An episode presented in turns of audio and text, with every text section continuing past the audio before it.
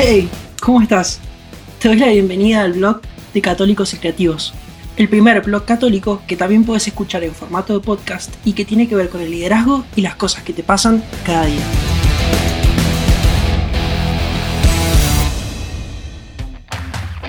Probablemente conozca la historia del profeta Jeremías. Dios lo llamó para que suscitara el arrepentimiento del pueblo de Judá que se había alejado de él. Si no la recuerdan, en Jeremías del capítulo uno, versículos seis al siete, dice lo siguiente. Yo contesté, Ah, Señor Yahvé, dice Jeremías, he aquí que no sé hablar, porque soy un adolescente. Yahvé me respondió, no digas soy un adolescente, sino ve a donde quiera que yo te envíe y habla todo cuanto yo te diga. ¿Cuántas veces nos hemos sentido como el profeta Jeremías, insuficientes o poco aptos para llevar a cabo determinado trabajo? ¿Cuántas veces subestimamos los talentos que Dios nos ha dado? Más adelante, en Jeremías veintinueve, versículo once, podemos leer, Porque yo conozco los designios que tengo respecto de vosotros, dice Yahvé, pensamientos de paz y no de mal, para daros un porvenir y una esperanza.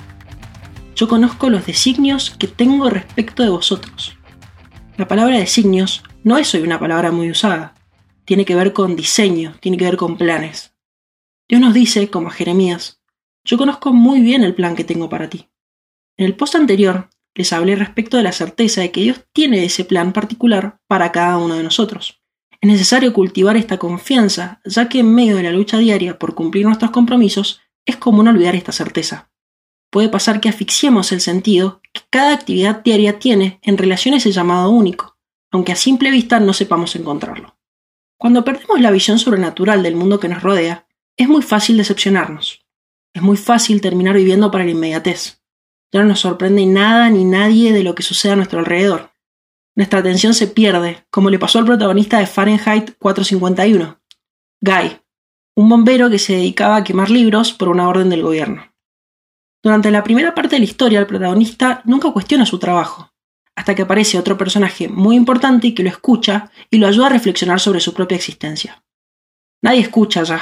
No puedo hablar a las paredes porque éstas están chillándome a mí. No puedo hablar con mi esposa porque ella escucha las paredes. Solo quiero alguien que oiga lo que tengo que decir. Y quizás si hablo lo suficiente, diga algo con sentido.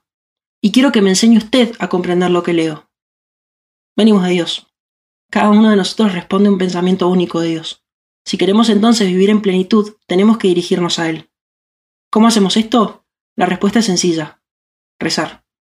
La intimidad con Dios requiere que nos relacionemos con Él. La amistad humana requiere de trabajo y relación, consiste en el esfuerzo por conocer al otro en profundidad. ¿Cómo vamos a ser capaces de saber lo que Dios quiere de nosotros si no lo tratamos? Si Él es quien le otorga plenitud a nuestra vida, es entonces nuestra relación más importante, demanda tiempo y sacrificio.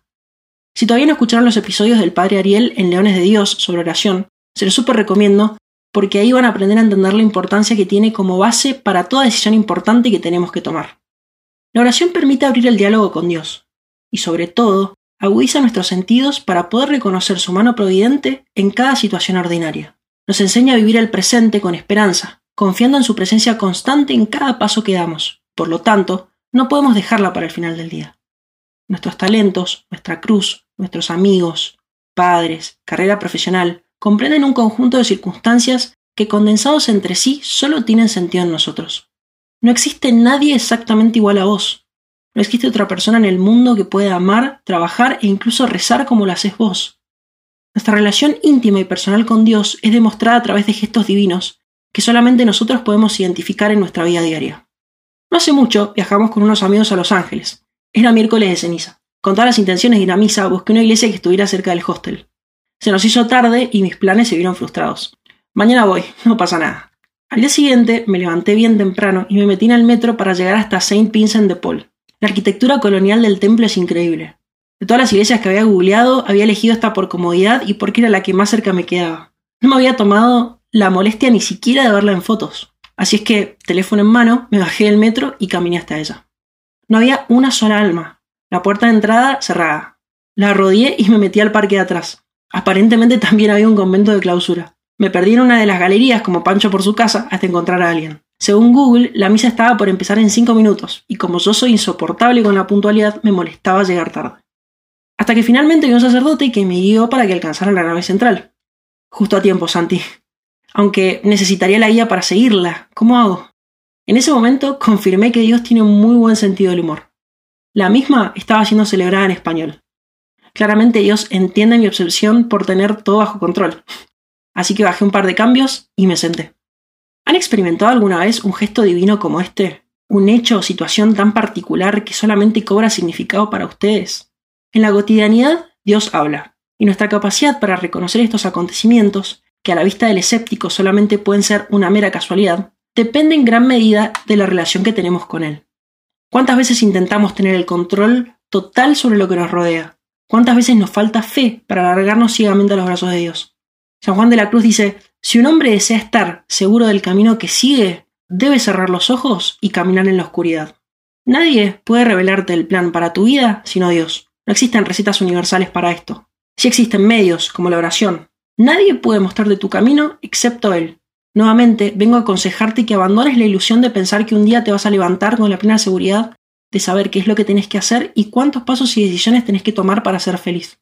Búscate un libro de autoayuda para eso, aunque ahí no vas a encontrar la seguridad que tanto anhelas. Tal vez ahora estás atravesando una crisis personal o profesional, no sabes qué hacer de tu vida o ves el futuro desde un lugar muy pesimista. Sea lo que sea, existe una aspiración fundamental que debe formar parte de ese plan que Dios tiene para vos y que tiene que ser el fundamento de cualquier proyecto personal: la santidad. Todos estamos llamados a ser santos, a hacer de la virtud una norma en nuestra vida. El cielo es el objetivo. No importa si todavía no tenés en claro qué es lo que Dios quiere de vos. De lo que tenés que estar seguro es que Dios quiere que seas santo ahora mismo, en el contexto particular que te ha tocado vivir. La santidad no se agota como un plan profe- profesional o alguna meta finita. Implica una lucha diaria y Dios nos quiere ahí en la primera línea de batalla. Si no tenemos esto en claro, nunca sabremos realmente cuál es nuestro llamado particular en este mundo. Cada día es una oportunidad para irnos transformando poco a poco en aquello que Dios quiere de nosotros. Lewis, en Mero Cristianismo, dice lo siguiente. Imagínense que somos como una casa viviente. Dios entra a reconstruir esa casa. Al comienzo quizás puedan entender lo que hace. Está arreglando las cañerías y las goteras del techo y todas esas cosas. Ustedes sabían que había que hacer esos trabajos, así es que no se sorprenden. Pero luego comienza a golpear la casa por todos lados de un modo que duele abominablemente y no parece tener sentido. ¿Qué diantres pretende? La explicación es que está, está construyendo una casa completamente diferente de la que ustedes pensaban, haciendo una nueva ala aquí, poniendo un piso extra allá, levantando torres, abriendo patios. Pensaron que los iba a transformar en una casita decente, pero él está construyendo un palacio. Pretende venir a vivir ahí él mismo. Nuestro plan no es simplemente un conjunto de metas a corto, mediano y largo plazo. Es un plan integral que pone en el centro a Dios. La clave para mantener a Dios ahí y para ir fortaleciendo cada vez más nuestra relación con Él es permaneciendo en estado de gracia. Los sacramentos son los medios para conseguir esto. La confesión restaura la unión con Dios herida por nuestros pecados. Así que, si hace mucho tiempo que no te confesas, te recomiendo que empieces por ahí. No te desanimes por tu pasado, por los errores que pudiste haber cometido. Dios siempre espera a sus hijos. Si antes de formarte en el seno materno te conoció, ¿cómo no va a esperar que vuelvas a Él con ansias? Acá está el verdadero ejercicio de la libertad que nos ha sido dada. Busca un buen examen de conciencia y acudí a confesarte en cuanto puedas. Recapitulando, dos consejos clave para echar a correr el plan de Dios en nuestra vida son entonces la oración y mantenernos en estado de gracia. Quiero terminar con el tercero, que es cumplir con nuestros deberes diarios. Exacto, a lo mejor parece poca cosa y hasta puede parecer fácil a simple vista. Y no, no lo es. Con la cantidad de distracciones e imprevistos que surgen cada día, es muy fácil que no acabemos lo que empezamos. El diablo, según C S Lewis, nos conoce muy bien y cuenta con nuestros voluntarios descuidos para ir agarrando terreno. Así le enseñaba a su sobrino y aprendiz de tentador. Al irse estableciendo más completamente esta situación, tú, aprendiz de demonio, te irás librando, paulatinamente, del fatigoso trabajo de ofrecer placeres como tentaciones. Al irse separando, los hombres, cada vez más de toda auténtica felicidad, esa incomodidad y su resistencia a enfrentarse con ella, y como la costumbre va siendo al mismo tiempo menos agradables y menos fácilmente renunciables, pues eso es lo que el hábito hace, por suerte, con los placeres, los placeres de la vanidad, de la excitación y de la ligereza, descubrirás que cualquier cosa, o incluso ninguna, es suficiente para atraer su atención errante. Ya no necesitas un buen libro, libro que le guste de verdad, para mantenerlo alejado de sus oraciones, de su trabajo o de su reposo. Te bastará con una columna de anuncios publicitarios en el periódico de ayer. Le puedes hacer perder el tiempo, no ya en una conversación amena, con gente de su agrado, sino incluso hablando con personas que no le interesan lo más mínimo de cuestiones que le aburren. Puedes lograr que no haga absolutamente nada durante periodos prolongados. Puedes hacerlo trasnochar, no yéndose de juerga, sino contemplando un fuego apagado en un cuarto frío, o un celular. Todas esas actividades sanas, extravertidas, que queremos evitarle, pueden impedírsele sin darle nada a cambio, de tal forma que pueda acabar diciendo, como dijo al llegar aquí abajo una de mis pacientes, ahora veo que he dejado pasar la mayor parte de mi vida sin hacer ni lo que debía ni lo que me apetecía. Cumplir con nuestros deberes diarios es hacer la voluntad de Dios en cada momento del día. Si somos estudiantes, tratar de ser los mejores estudiantes. Si tenemos que ayudar en casa, mostrarnos listos para colaborar cuando se nos necesita. Si mi vecino que es grande y vive solo necesita que le vayamos a comprar algo, lo hagamos. Cada decisión que tomamos al hacer uso pleno de nuestra libertad no queda librada al azar. Tiene un valor y un sentido. ¿Se imaginan si nos esforzáramos por vivir así? No es una pregunta retórica. De verdad, ¿te lo imaginas? Porque de la imaginación y el deseo de lo que imaginamos se sigue el amor, y del amor a la acción. Imaginemos y enamorémonos de esa otra vida que es posible. Ya sé, no te puedo ofrecer la respuesta que te gustaría, concreta y cerrada, sobre cuál es el plan para tu vida. Solo Dios puede ofrecerte eso. Yo solamente puedo limitarme a mostrarte los medios que existen para que puedas adentrarte en este camino, el único que verdaderamente vale la pena recorrer. Si llegaste hasta acá, quiero darte gracias por haberte quedado hasta el final.